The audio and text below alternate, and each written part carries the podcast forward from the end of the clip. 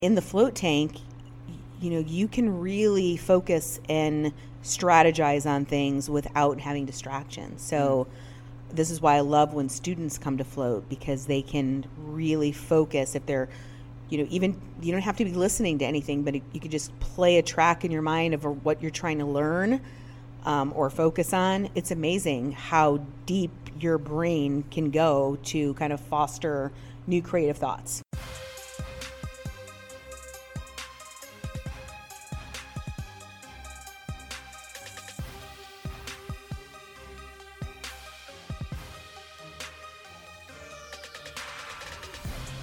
What's going on, everybody? Welcome to another episode of Off the Dome Radio. Today we have a very fun and exciting guest, very passionate as well, Gloria Morris, uh, owner and founder of Float 60. She owns three locations, two in Chicago, uh, uh, uh, North Loop and South Loop, as well as one in Northwest Indiana in Schererville.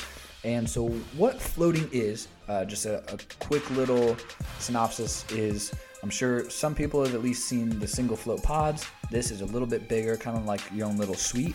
You have a bigger tank. There's a shower you do pre and post, uh, and you're you're in water about 10 inches deep with at least thousand pounds of, of Epsom salts to help you float, and it helps. You're in the dark. You can have the option for um, some lighting, but they recommend the dark. It's good for relaxation, meditation, uh, musculoskeletal awareness, which you will find yourself triggering certain muscles and groups that you don't need to because you're basically floating on a cloud. Um, Mental and, clarity was a big one for me. Yep, and and another big one is sensory deprivation too. So, a lot of good things done. Uh, there's research out there with this helping PTSD as well. Um, so we actually uh, took Tim to uh, to float for his first time as well. Um, but Gloria got into her background, her childhood, um, growing up in a family of entrepreneurs. She used to work for Disney. She's done anything from that. Been in casino business uh, to health and fitness, and, and kind of tying all her experiences together to how she created Float 60. And she goes in that actual process of forming that business, the obstacles she faced, the mistakes she made, uh, mistakes she made, and and what starting that type of business really looks like. She she said very very proudly that this is the hardest business that you can create. You're basically running five oceans in a room. And uh, so then she goes into scaling a business and and how to get the most out of uh, what we see as the three biggest uh, investments uh, that a small business might face. Uh, Tim, what did you think of this one? I know this is our first time both meeting Gloria, mm-hmm. uh, and your first time floating as well. So, what did you think of this, yeah. this interview? She was very, very smart about what she was talking about. You, you could tell she's done a lot of research. You can tell she's grown up in a family of entrepreneurs because she just gets it. She, she, she brought a lot of energy to the table. I felt more energized after talking to her. She's, it, it was a great interview. I feel it, it was like an hour fifty, but I felt like we could have gone for, for twice that time. Yeah. So, yeah, she, she talks about the benefits of floating. She's very educated on that. She's actually created an educational portal um, to educate people as this type of business expands. Uh, so she, she talks about the different things about its impact on mental health, sleep, and I definitely felt that when I went. Uh, we asked Gloria about the most important characteristics she looks for in people as she grows her business and hires new people because she describes these people as unicorns because they have to have a special set of characteristics to help run her business the way she wants it to be run. Uh, so she talks about that. I love how much you love asking that question. Oh, it's my go-to question to our interview guys. I, I think you got to be able to leave your business in the hands of people who are extensions of yourself. So I, I think what, what's important there is put that on a billboard. exactly, man. What you got, Don Draper? Yeah, and Gloria's really she's involved in the community, uh, raising money for nonprofits. Uh, she's part of something called the Service League. She talks about that. She even has her own podcast called Speaking of Charity, which provides a platform for these different nonprofits to get on and tell their story. So we talked to her about that. Fantastic interview. I hope you guys get a lot out of it. Episode 52 Gloria Morris.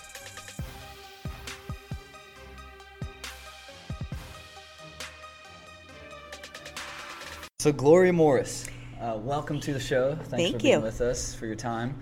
Um, yeah, if, if, you don't mind, just maybe give us a little brief intro, your background, and I know you said you had quite the personal journey as well. And uh, if you see me glimpse at my computer, it's our recording. I'm just make sure nothing's goofed there. So Great. Yes. So Gloria Morris. I um, am born and raised in Northwest Indiana. So Hello, I'm region. happy to actually be sitting in the building. By the way, this is the first time we've ever done any type of podcast here. Everything's done from Chicago. oh, that's awesome. yeah, so this is really this is good. And I was gonna have you guys come to Chicago, but this this worked out well, especially with the sleet that we're getting today and this beautiful April like, day. Hail in April. It doesn't make sense here, right? Exactly. So, um, my background, I come from a long line of family businesses. My grandfather was a master tailor, and he had a men's clothing store Oh, wow. in Merrillville. So, big, tall, short, small, we fit them all. John Chico's Menswear. That's, my plug. awesome. And That's uh, awesome. Yeah, I, I lost him just this past summer, but he was a huge he and my grandmother and my whole family they were a huge influence on my upbringing in terms of being in a family business you don't even know that you're learning when you're like a toddler going through going to work with your family you have no idea that you're actually picking up skills that you'll use for the rest of your life i had no idea or did i have any appreciation? I had none right, Right. so um, yeah so started there and then when i went away to school i studied management so did not know at that time that i was going to start businesses certainly not like this kind of business.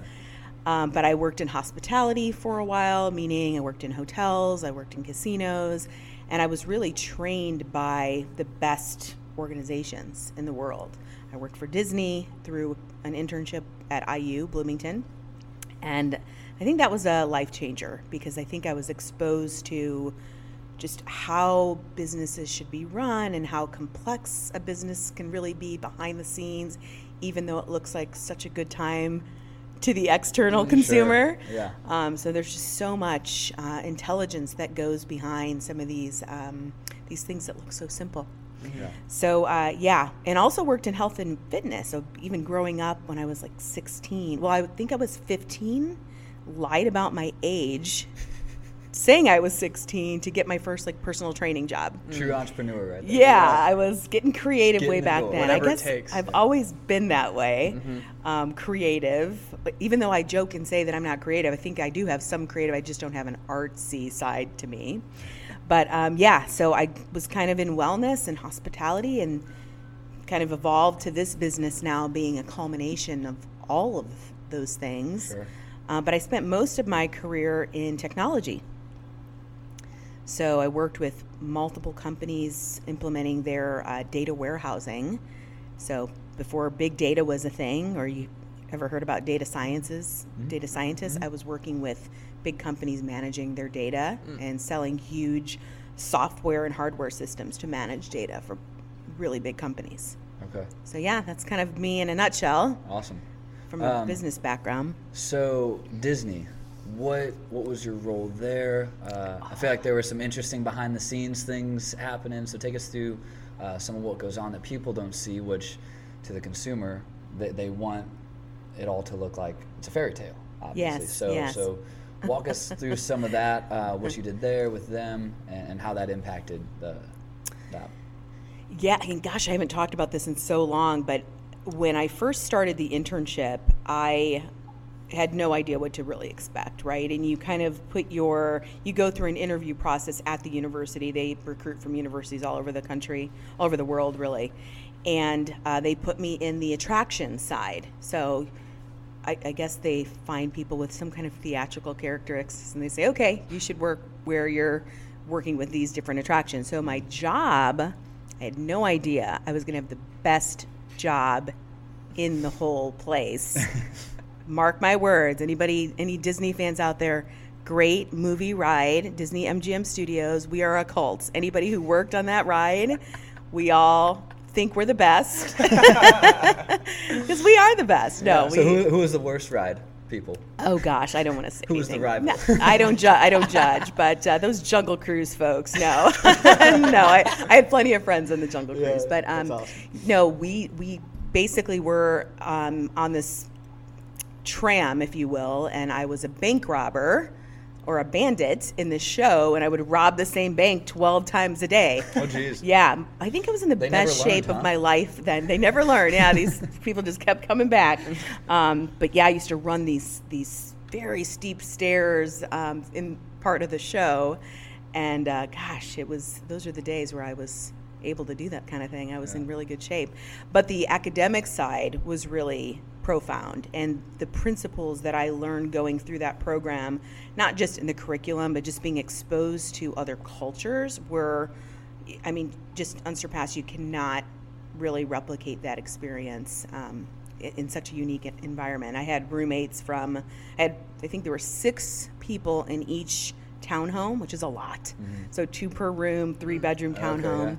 And I had a um, roommate from China, Norway, France, mm. Canada, and another American roommate. So just the melding of those cultures again you don't appreciate it at the time but you leave your life you know leave that part of your life behind and you're you know that somehow that's shaped you into appreciating other cultures and other way people live. And so yeah huge props to that program my daughter did not do it i tried to encourage her to do it but uh, yeah it's a, it's a great great program that i think really um, you know just kind of shaped my expectation on what a hospitality company should feel like Yeah.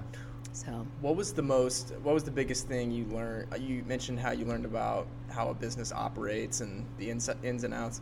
What's the most like surprising thing you learned, or something that really stood out to you that you took away from it in that regard? as it relates to Disney, I mean, there's so many procedures and policies and standards that this this company upholds and has upheld over all of these years to create this consistent service delivery, right? So I don't know that it surprised me, but it certainly um, left an impact on me. Where when you you know you're you're trained in that way, your your service expectation now just elevates, right? So anything that um, any ex- business that I go to now, I'm very particular. I'm, I have high expectations. Um, so I think that's the biggest thing. I didn't expect for it to impact me the rest of my life the way it has, and it has. Like I'm, I have high expectations for standards for my team, for when I go to a business, and I'll let people know when it's not good. Yeah. my Italian can come out. you know, because you just, and I'm proud because um, even my son came back from seeing the Avengers yesterday, Oh, okay. and uh, they had a service breakdown. The the theater, one of the projectors was out, and uh, he was so appalled on how the situation was handled. And inside, I'm thinking, okay, mom, you did a good job. Like most people are not going to walk out thinking they should have handled that differently because it impacted service so impa- you know so Yeah. significantly so i was like proud of myself that this kind of went through him right Sure. so um, yeah it's i don't know if that answers your question No. specifically but just the level of expectation on service for Yeah. sure Sounds like he's already getting some of that you mentioned from your parents when you were young, learning, but you didn't know it. yes And it seems like he's getting some of that, whether he realizes it or not, where it's like, it shouldn't have been that way. Like, Yes. from a consumer like that, it should have been different. There's something Exactly. that's not clicking. So it's, it's cool that you see that and now he's Yeah. going through that. It, it was cool, and literally, this was at my kitchen counter last night. I was thinking that, Mm-hmm. thinking like, okay, I see how this process works Yeah, of raising yeah. children, um, and I didn't say anything to them, but you know, he, they they know that I have high high standards, and them working in my business too. I think I've worked really hard to make sure that they understand the business side of things. So, Mm-hmm. Sure. yeah. So, so how did those things, learning from hospitality, the expectation, how it should go, carry then into the data when you were working with the data science and handling that? Uh, how did that, like, okay, that was a good takeaway. I needed that, whether it's from the Disney or uh, other casinos. Um, what were some things where, wow, I'm glad I have this? Yeah, so my transition from being kind of in the service side to the technology side was interesting. I've always been an early adopter of technology. I mean, Okay. going back 30 years, I was usually the first person to have the the latest device. One of the first pers- people I knew to have a cell phone in the car, you know, with the little curly antenna on top. You guys Nice. don't have any idea what I'm talking about, I'm sure. the bag phone. I remember people thinking, "Oh my gosh, she's crazy." And I remember like having the first smartphone. It was the first like hybrid of a BlackBerry and phone together and people are like, "What on earth do you need that for?" Right. I'm like, "Oh, just wait." so my transition was being kind of an early adopter of the software I was using. I was working in uh, the gaming industry and hotel industry at the time, and I was always kind of just one of those super users of the, the systems that we use. Sure. And um, when I had my first uh, child, which was my daughter Gina, um, she, you know, kind of changed my life in that I, I knew I needed to kind of step away from being in a business, you know, working for someone else every day. And that's when I first started like thinking about creating my own business. So that's when I went from hospitality to working on the technology side as a vendor. So I started working with people's customer service data. Okay. So mystery shopping data. And so the service side was very important because now I could quantify what service should look like, right? How long you should wait in line, how many uh, A ratings you had on your customer service surveys. So that's kind of how that all came together. And then it just kind of evolved from there. Yeah. Um, so that was kind of my first real instance of transition. And then it got really intense as data became more and more accessible. I mean, over the last 10 years, I mean, you just can't even, you can't, nobody can control it, right? Now it's, it's just uh, a whole different level. And I've always kind of appreciated it, but at the same time, tried to keep that human element of it in my own Yeah. work. So, mm-hmm. So it, it seems like you kind of found the writing on the wall with the technology. You said you're an early adopter. You always had the, the newest thing, and and nowadays, like modern day, for people who saw that years ago, they're way ahead of the curve. Yes. So what what did you kind of look for, or what did you see that presented itself to you to where it was like, okay, I need to keep my finger on the pulse on this because this is this is big time. Yeah, I, I think that for me, the quantification of a standard was the key that I've always had my, my eye on. And I think anybody that's worked with me has always known this, right? So it's not enough to say you should have, you know, positive guest experience. You actually have to break that down into very, you know, minute elements so that new staff members can understand what that means. And so um, I've just always kind of looked at what data is available and how can you kind of transition that into a service delivery system. So I, I would say I'm very systems and process driven Okay. which sometimes is, is tough as a business owner because you you have to be in the minutia when you're kind of a one woman show. You have to do everything, Yeah. And being focused on systems all the time, it, you just don't have the luxury of of looking at big picture all the time. But I've really tried to keep that, and um, I, I think with all the data that's coming at us. I mean, that just goes into a whole other topic on why I started the business that I started, which we haven't Yeah. talked about yet. But I still have a very data centric approach to how I manage my people, how I manage my clients, how I manage, you know, our customer relationship management systems, our database. Um, what's what's funny, and I joke about this, like the business that I have now started is truly a culmination of my life as a fitness instructor early on, my days working at Disney in hospitality, my days as a hotel person. Um, all of that has kind of come together. Then the technology side, you know, bringing all of that together in one business, it is challenging when, again, you're doing it, you're kind of leading a group of people, Yeah. a small group of people. It's, do I look tired? I saw I have a little mm. piece of gray right here. Fantastic. yeah. I really like what you said about like the data and using it to, to like manage it because I, I read a book recently about small businesses and they said they were talking about data and they say like what measured what what is measured can be managed so that kind of Exactly. that kind of takes back to like what you're saying about using that to help you give a better like customer service offering you got the technology side yeah Yes. Yeah. So, for example, you know, every every um, business has service breakdowns, right? And there's a lot of data out there that says if a customer experiences a negative situation at your business and it's resolved in a way that is professional and exceeds their expectations in a timely manner or just how you handled it, that customer who had the problem will be more loyal than the customer who never had a problem. Mm. So hmm. It's a good it's, it's really real. And if you just embrace that you're going to have these things, but put a mechanism in to measure what those breakdowns are, that's kind of where all the dots get connected. Mm-hmm. So we measure, you know, all kinds of things. But when there's a problem, we document why, and then at the end of the month, I'll look at okay, how many service recoveries did we do, and what were the reasons? And that was really like ingrained in me through one company that I worked with, in particular, Caesars Entertainment was Harrah's at the time.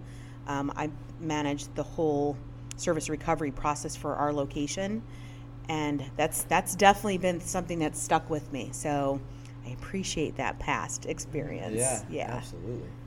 Um, so I kind of want to go back a little bit to your fitness instructor days, and I don't, I don't want to. I don't know if I remember that. Huh? I don't know if I remember that far back. but we'll try. Go ahead. Try Um, me. j- just because because I'm in rehab and exercise therapy. So, Okay. Uh, with a personal training background before, so I'm interested what you did, uh, how Yeah. you view health and fitness now, uh, especially with all the social media stuff and, and some things that you see like, "Ah, this is just harped on and it's not right, or some of the good stuff that you do see going on too, because I know there's a lot of both happening.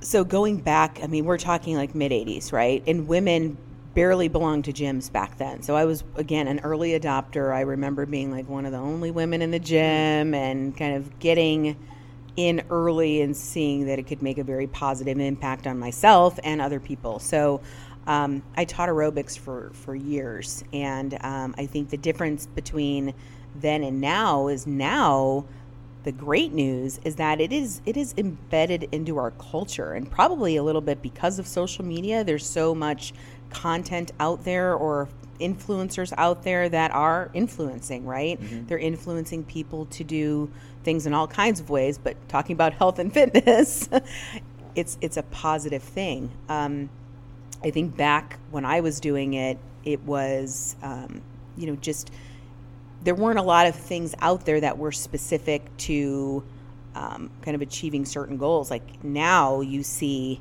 a different fitness concept on every corner. You've got, we are just talking with the guy that walked in the lobby earlier, there's a UFC class gym coming. There's, you know, Pilates studios, there, of course, yoga studios all over the place. Just the way that it's evolved to have such varied um, specific focuses and functions, I think that's that's just the biggest difference, right? It's just part of our culture. Um, but back then, it was not. It was not at all. In fact, you know, when I was working out, I remember people thought I was weird back then too.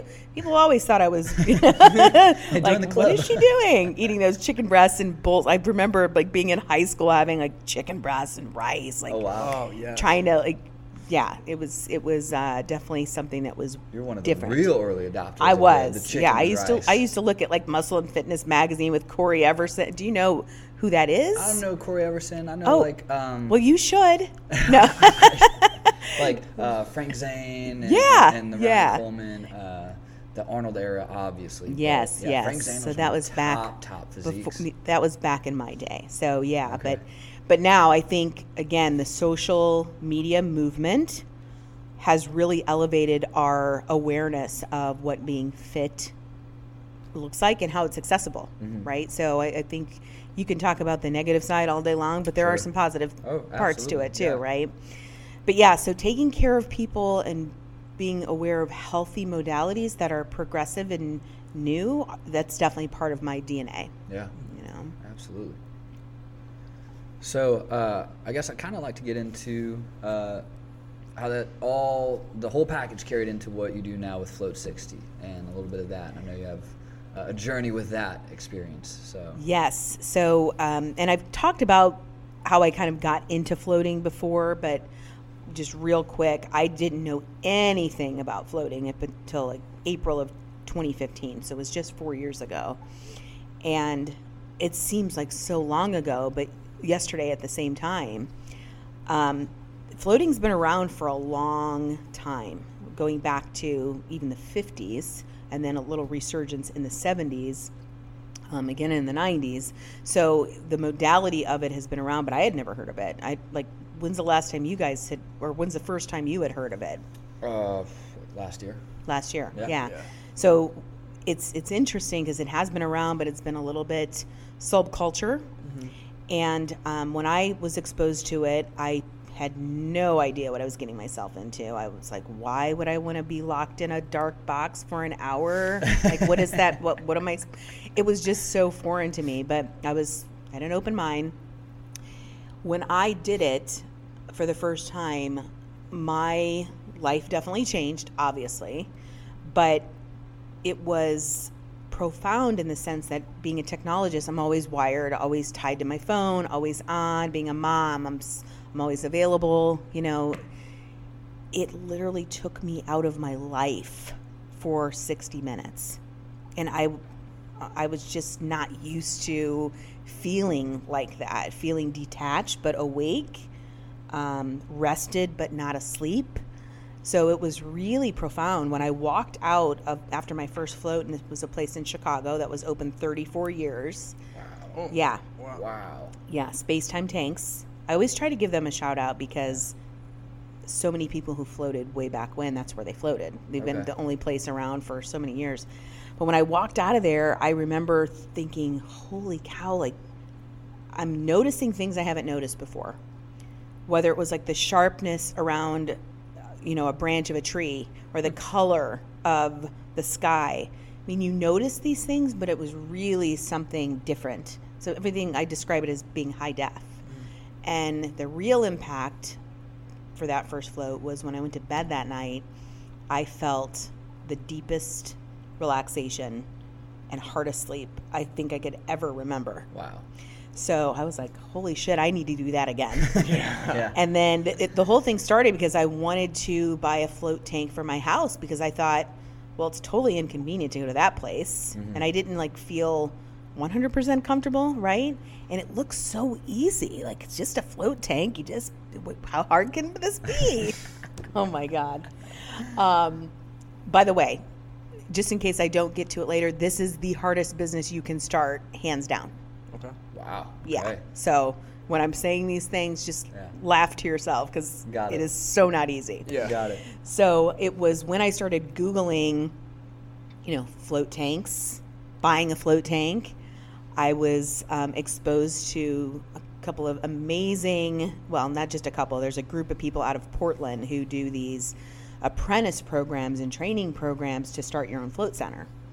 So not, not like your, you could start your own brand and it, this is just like the mechanics of running float tanks. So I did that almost immediately. My first float was in April. I was signed up for that apprentice program in May.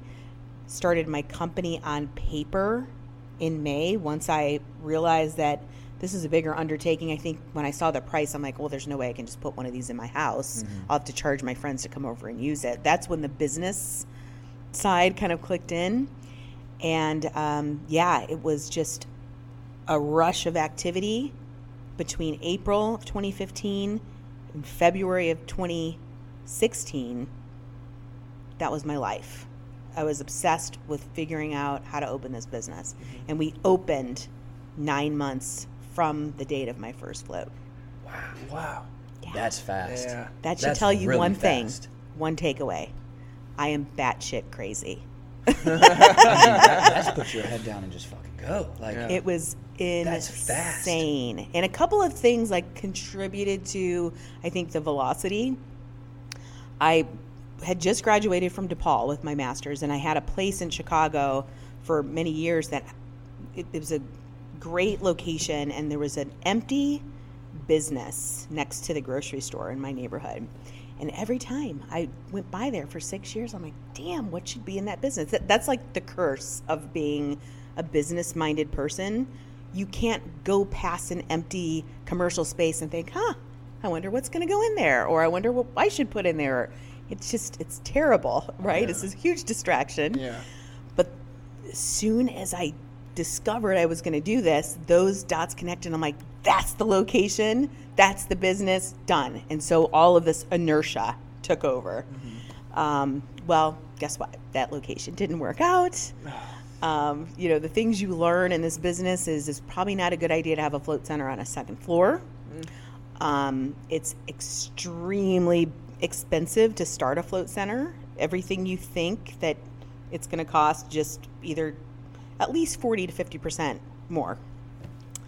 Um, but yeah, when that fell through, I was kind of already pot committed to the whole idea. I had my brand, I had my my whole vision in my head. And so when that fell through, it was like August of that same year, 2015. I got, you know, a lot of things going by then. And I remember just breaking down in tears like, "Oh my god.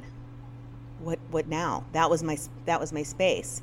So lesson 1 learned as an entrepreneur, like never get emotionally connected to any location because you never know what the deal is, right?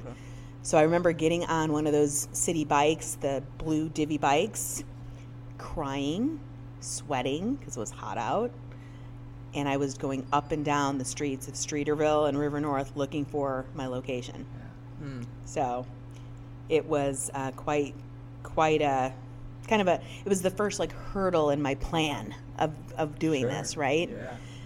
But yeah, so long story short, I ended up finding another location, and there's a story behind that too. But uh, the location I have now, which is River North, is has been a fantastic location. And thank you to all the people of River North or Chicago that have been listening. They they really embraced us. And being my first location, I made all kinds of mistakes that I'm still paying for now in terms of how things have laid out and just the operational flow of running a float center is a science.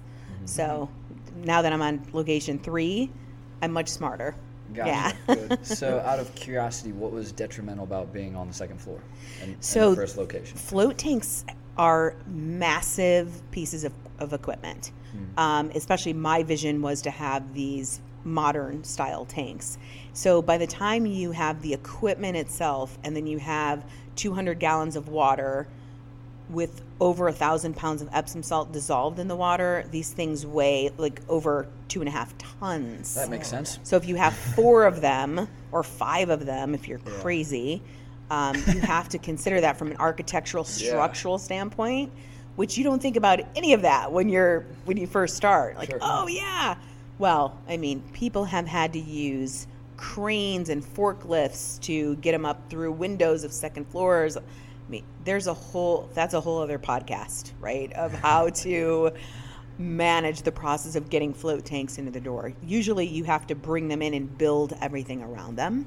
I have so many pictures that I could show you guys. Uh, you, you just wouldn't believe That'd be cool. the drama that you go through and uh, yeah so it's it's not impossible but it's not ideal because then if you have any leaks it's like having if you have four tanks it's like having four oceans inside your building Okay. right because you're Yep. dealing with water and salt and as we know total you know it's destructive Right. so if you have if you're in a landlord building and you've got a leak goes to the tenant space below you're Hmm. in big trouble Yeah. Yeah, but as a rule, you don't want to carry float tanks upstairs or downstairs. Fair enough. That makes So- sense. Yeah. Break, break down. Just weight in general. Yeah. Yeah. Yeah. That's something you think about. Uh, exactly. I want to go back to the moment when okay, so you floated for the first time. You said the next month you you put the business on paper. You wrote everything down. I want to just ask you like what that moment looked like. What what was the vision that you had for the company when you wrote it down, and how did it kind of crystallize into what it is today? Yes, yes. I, I love the fact that you use the term crystallize because that's what the salt does when it gets to a, a No pun intended. um, but so I'm like a hyper focused person, um, and most people that know me know this. I'm when I clamp onto something, I'm like a bulldog, and I don't let it go. So to the point where it's obsessive, right? I don't know that it's always healthy, right? You you just get into this flow state, and I I'm obsessed with getting to the end state. So I remember going and floating as as at as many places as I could after that first float, April seventeenth. And what is today's date? So I just had my four year anniversary from my first float, didn't I? I oh, didn't wow. even realize that. That's awesome. Yeah, crazy. Right on um, the show here. Yeah, yeah, right. Yeah. So it was a process of kind of put, pulling all of my knowledge together. Mm-hmm. I knew that this was a strange thing that nobody had ever heard of, and I knew that there are barriers for people floating. The first barrier to people floating is just feeling like they're safe, right? Feeling claustrophobic, feeling like they're trapped, right? So I wanted to create a brand and a feeling of trust and modern, um, like a modern environment that people had control over because that would eliminate that barrier. The other barrier for people floating is just understanding the whole sanitation process. Um, and that was something I had to overcome too. So just being very transparent in our brand about how things worked, I thought was very important. So, yeah, I started floating, and in the float tank, you know, you can really focus and strategize on things without having distractions. So, mm-hmm. this is why I love when students come to float because they can really focus if they're you know even you don't have to be listening to anything but you could just play a track in your mind of what you're trying to learn um, or focus on it's amazing how deep your brain can go to kind of foster new creative thoughts. So um, to answer your question i kind of had the modernization component i had the cleanliness component the trust the credibility. Those are the three or four pillars that i wanted to be as part of my brand. And I wanted the name to be obvious but not. So float 60, most people don't know. It just means you float for 60 minutes. It's like Yeah. super obvious but not, right? Yeah, right. So I must have come up with 200 names and I own like all the domains cuz that's the nerd in me. I just went and, you know, for, and that's me. I'm like and I, I don't write things down. I'm usually uh you know, I'm texting or typing. Yeah. And so I just started downloading everything. But it was very clear, like within not even a month, that my name was going to be Float 60. I had a vision for what it was going to look like and feel like. And I surrounded myself with a bunch of talented people to help me get it from here out here in a plan. Yeah. So, architects, designers, brand experts, all of that went into the first part of it. I did not take that part lightly, which a lot of people do. A lot of people take that part lightly. They don't really think through all of those components, but that's what sticks with people the most, right? So the branding and the design, I wanted it to be, you know, very crisp. Mm-hmm. So that's that's really kind of how it came together. And then once I started getting these other resources to show me the concepts, oh man, did it get exciting from there, right? I, it just started coming to life. So when you you know, think of something in your head in a float tank and then all of a sudden it's on paper, it's pretty that that process is addicting. That's like the entrepreneurial mm-hmm. process, right? So I'm sure with the podcast, you guys had the same thing coming up with your name and all of a sudden it's like its own life. It's like a baby. It- Yeah. it's, Right? It's here.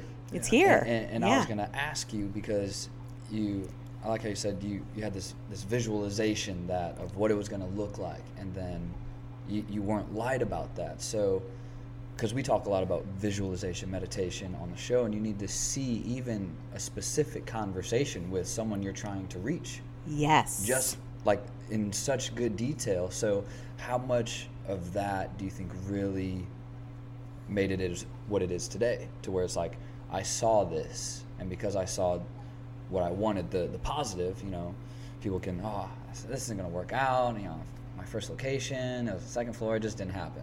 Yeah. So, how did you maintain that visual of like, no, this is it? Yeah, so that part never wavered. I, if there's one thing I've been confident about from the beginning is I knew exactly what it should feel like to a guest in their experience, and it was just going to be like turning dials and raising levers, lowering levers to tune into that, right? So every location that I've that I've had now, there are nuances that you have to deal with to make it feel like a float 60. And so that branding piece, even from the beginning, even though I didn't know I was going to have multiple locations, I built it as if I was, just in case. Okay. You know, because why why wouldn't you, right? Why would you not think that way? And it also played into the credibility piece. It was really important for me when a customer came to Float 60 for the first time, even when we opened the first day, that it felt like there were more than one.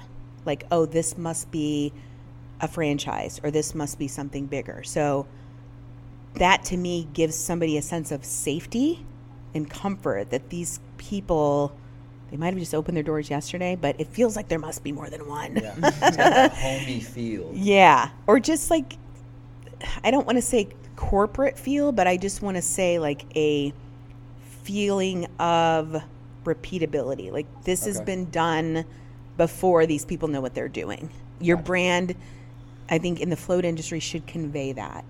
Mm-hmm. Because it's scary to people. People are scared when they come in often Yeah. Yeah.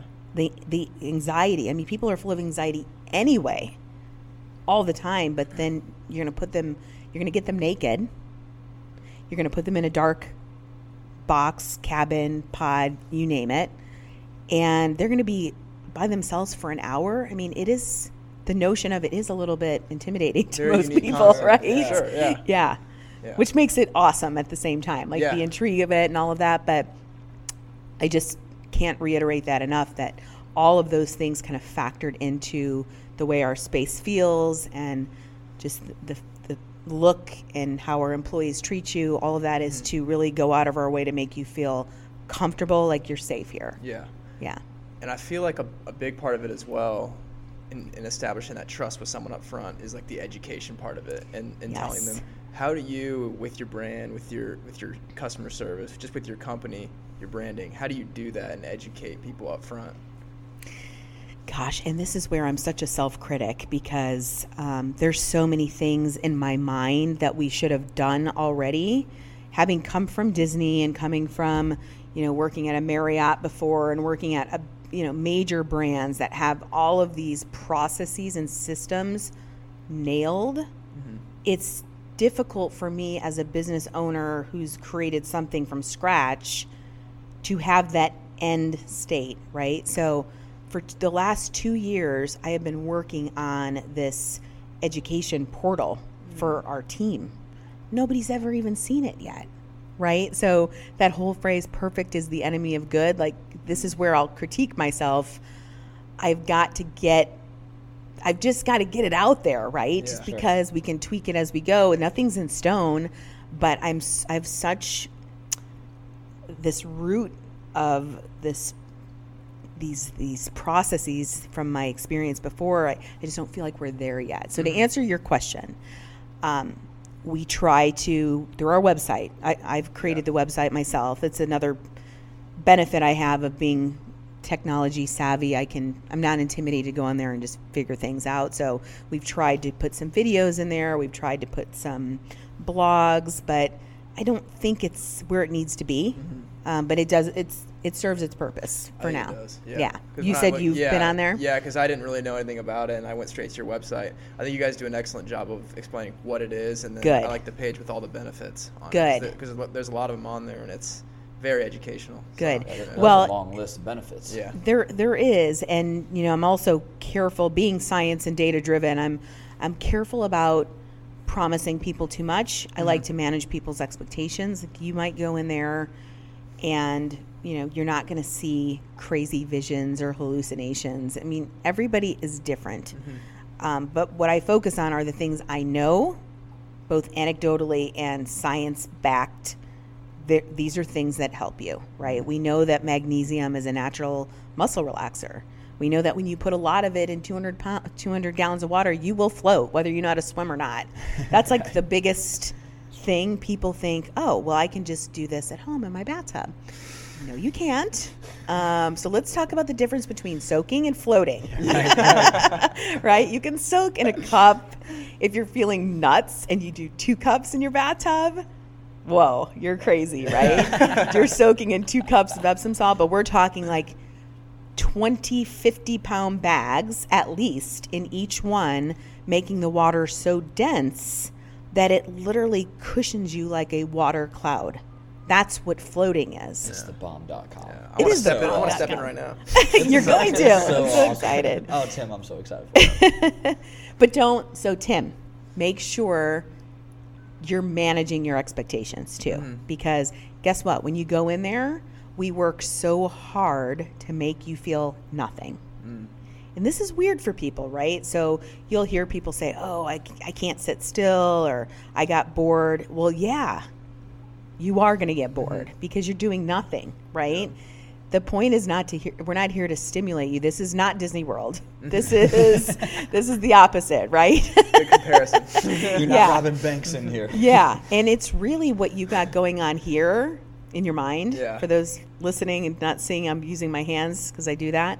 Um, lots of craziness is up here, mm-hmm. and depending upon how you are when you come to float, you could have an emotional experience. You can have if you have a lot going on and lo- like lots of things weighing on you, you might feel anxious because mm-hmm. you feel like, oh my God, I can't spend this hour to myself. Um, just a lot of things can happen. Or mm-hmm. you could fall into that holy grail theta state. And that's when, you know, that period right before you fall asleep, but you're awake and you have like that, they call it the hypnagogic jerk in your sleep. That's like the sweet spot Ooh, okay. because you're conscious, but you're kind of falling in and out. Mm-hmm. Um, and some really interesting mind tricks happen at that stage. But that usually takes a couple of floats because the first time you float, you don't know what to expect. You don't even know what the water feels like. It feels silky, right? It's- It doesn't feel like normal water. Yeah. So yeah, don't don't hype yourself up too much. Just go in there and try to relax. That's Yeah, it. because I was telling Colin on the way up here, the past year I've I've found a new love for, for meditation because I do it pretty much on a daily basis at this point. Excellent. And I and I was reading about that on the website how that's one of the benefits. I I feel like I'm gonna have a new like an even height, heightened appreciation for something like this, and I'm excited. So. Yeah, and I'm glad you brought that up because a lot of people do kind of compare floating to meditation. So floating is like a perfect vehicle mm-hmm. for attaining a meditative state. Mm. But floating in and of itself is not meditation, right? Mm-hmm. You still have to kind of focus your mind on letting go of your thoughts. Unlike what people think, sensory deprivation tanks, um, they're almost sen- sense heighteners. Like you will be hypersensitive to whatever senses you're experiencing, right? Um, of course, we eliminate the light and the sound if you want. A lot of people leave the lights on, and that's fine too. But, you know, it's definitely something that your mind is, it's just a, a conducive environment for meditation. So if you already meditate, you should relax a lot sooner than a lot of people will that don't. Yeah. Uh, I was telling Tim my first time I was fortunate enough to get between meditation and sleep, but I didn't realize it until the outside lights came back on. I was like, "Whoa, something just went down here." Uh, but I also like because I'm one, my mind goes and it Yeah. goes and it goes, and so I actually like, like Tim, you know, I've I've started my morning started part of my morning practice is having your silence where there's no Yes. noise, there's no phone, and like even if it's a few minutes. Yes. Because I have to actually work hard at it. So my first float, it probably took me 10, 15, maybe 20 minutes That's very normal. to be like, okay, nothing, Yep. nothing, Yep. black and you. That's all there is. Yep. And Yep. uh, finally, it, it got to that point, and then I came to. I was like, now we're talking. That's where I would see the 90 minute could be a little more beneficial for someone like me, where it takes some time to get there, yes. and you want to spend a little more time there once you hit that sweet spot. Exactly. And, and I'm glad you brought that up about the 90 minutes. So, a lot of people from the West Coast and Canada, where floating has been around for a much longer time, uh, 90 minute floats are standard, right? okay. Um, most people who hear about 60 minute floats that are from there are like, oh, that's not enough time. But like our members here, you can do 90 minute floats at no charge. That's one of the benefits. I think you have to kind of gradually work your way up if you're not somebody who's completely um, kind of open to the fact that you can be in a space with no stimulation for 90 minutes. So many people walk in here from Chicago, and an hour is such a long time in the city right? So I kind of defend against this 60 minute minimum, but really, if I force 90 minutes on people as the standard, we probably would have half as many people. Oh wow. 60 minutes is like Yeah. pushing it for some people, right? And then again, you'll hear people say like, "I was bored after 30 minutes." Well, yeah, which means you probably need to do it more, right? so again, we're not here to stimulate you, but Yeah. um, yeah, it's a very unique business and such a privilege because how many times can you introduce somebody to something they've never heard of that is helping them in a natural way? Um, just getting people to relax and I always joke people are nicer when they leave than when they come in. It is a fact. It really is a fact. I'm like me personally, I'm always nicer when I float. Yeah. I can tell when I need to, when I've got an edge, like I do today, just warning you, there's a little edge. It's all I need good. to we think you're fun time. so, but yeah, it has been truly a privilege. But going back to the business side, you know, scaling this type of business is very hard. It is not like what people are used to when you're thinking about like opening tanning salons or something like that. You don't just you don't just plug things in and they work. This is a very different type of business. It is like having five oceans in your building mm. in pool systems. Everybody knows how hard it is to maintain a pool, right? Mm-hmm. Yeah. So when you have five pools in your building, which is what they are, uh-huh. they're pool systems, Yeah. um, and salt, which is your frenemy, because it is everywhere. Mm-hmm. Everything you touch coming out of the float tank turns to salt. So think about that from a maintenance standpoint. Our teams have to work really hard. Yeah. Um, so like my first location, it's three years old. It is not that not that old, right? In dog years, it's like a hundred years old because so many people have been there now Sure. That we've had to replace. I, I can't tell you how many times I've replaced shower heads. We need to replace floors. We need to replace, you know, the, the door frames that have rusted now from salt water. It's a nightmare. and I'm glad you brought scaling and those things up because uh, I always like to ask what people don't see. They see the entrepreneur that, oh, that was pretty awesome. It kind of happened overnight. It, it's not an overnight thing, and, God, and yeah. like they don't take that into account. You don't just make money and it goes straight to your pocket. Oh my gosh, no. It so, is so I'm really glad you brought those up. Like, no, there's a lot of maintenance to to keep doing what we do at the level that we want to do it at. That's right. That's right. I'm already experiencing anxiety as a business owner with my first location. You know, basically, I've been under construction for three years. I had my first location and then soon started working on my second location, which then became my third location because it was taking too long. Um, I had to move. That's a whole, again, another podcast for that. We got a few Uh, more rounds to come up here. Too. Yeah. Sounds like we do. um, just just the site selection process is crazy in this business but um, yeah as soon as you feel like you've caught up and now you're you're done like my construction hat is off now right that happened in december basically here we are in april and i'm already thinking about tearing out one of my float tanks in river north and replacing it um, redoing the floors. Every dollar that i have made in profit which fortunately we have been a positive cash flow business since opening but every dollar has gone back into the business whether it was to open a new location and expand and now everything's got to go back into rehabbing the first one so that i don't have a breakdown in service i've already got that apologetic feeling when people come in and I'm like, oh, sorry about the rust down there, you know, but I do feel like transparency is key, right? Oh, if yeah. you're acknowledging it and just not saying, oh, yeah, we're just letting this place go to hell in a handbag. Right. um, but as a business owner, you don't think, a lot of people don't think through that process. And I don't know that they believe it, if, mm-hmm. even if they have thought about it if you don't do it, you'll go out of business. Mm-hmm. So you have to put all this money back in, and there there's not a lot to go around. When you're a growth company, there there is no.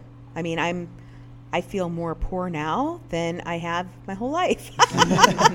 so, and it's funny because I've got two kids in college now, and so this is probably the worst possible time for me to go off and do this. But there's never a perfect time. No, but it's the best thing I've ever done. Right. Yeah, And but the I, lives are changing.